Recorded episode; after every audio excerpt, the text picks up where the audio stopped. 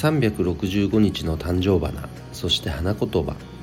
12月19日今日の誕生花はベゴニア。花言葉は愛の告白です。えーまあ、僕はねもう結婚して10年経つんで、まあ、愛の告白まあこれ奥さんですよねやっぱり。ただ毎日ねその愛情を伝えられてるかって言ったら、まあ、そうでないところがあるのできちんと伝えることは伝える、ね、感謝の言葉はもちろんのこと。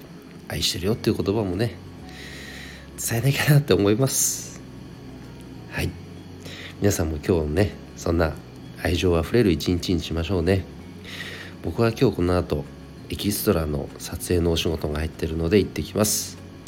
それでは今日も一日頑張ろう。よっちゃん社長でした。バイバイ。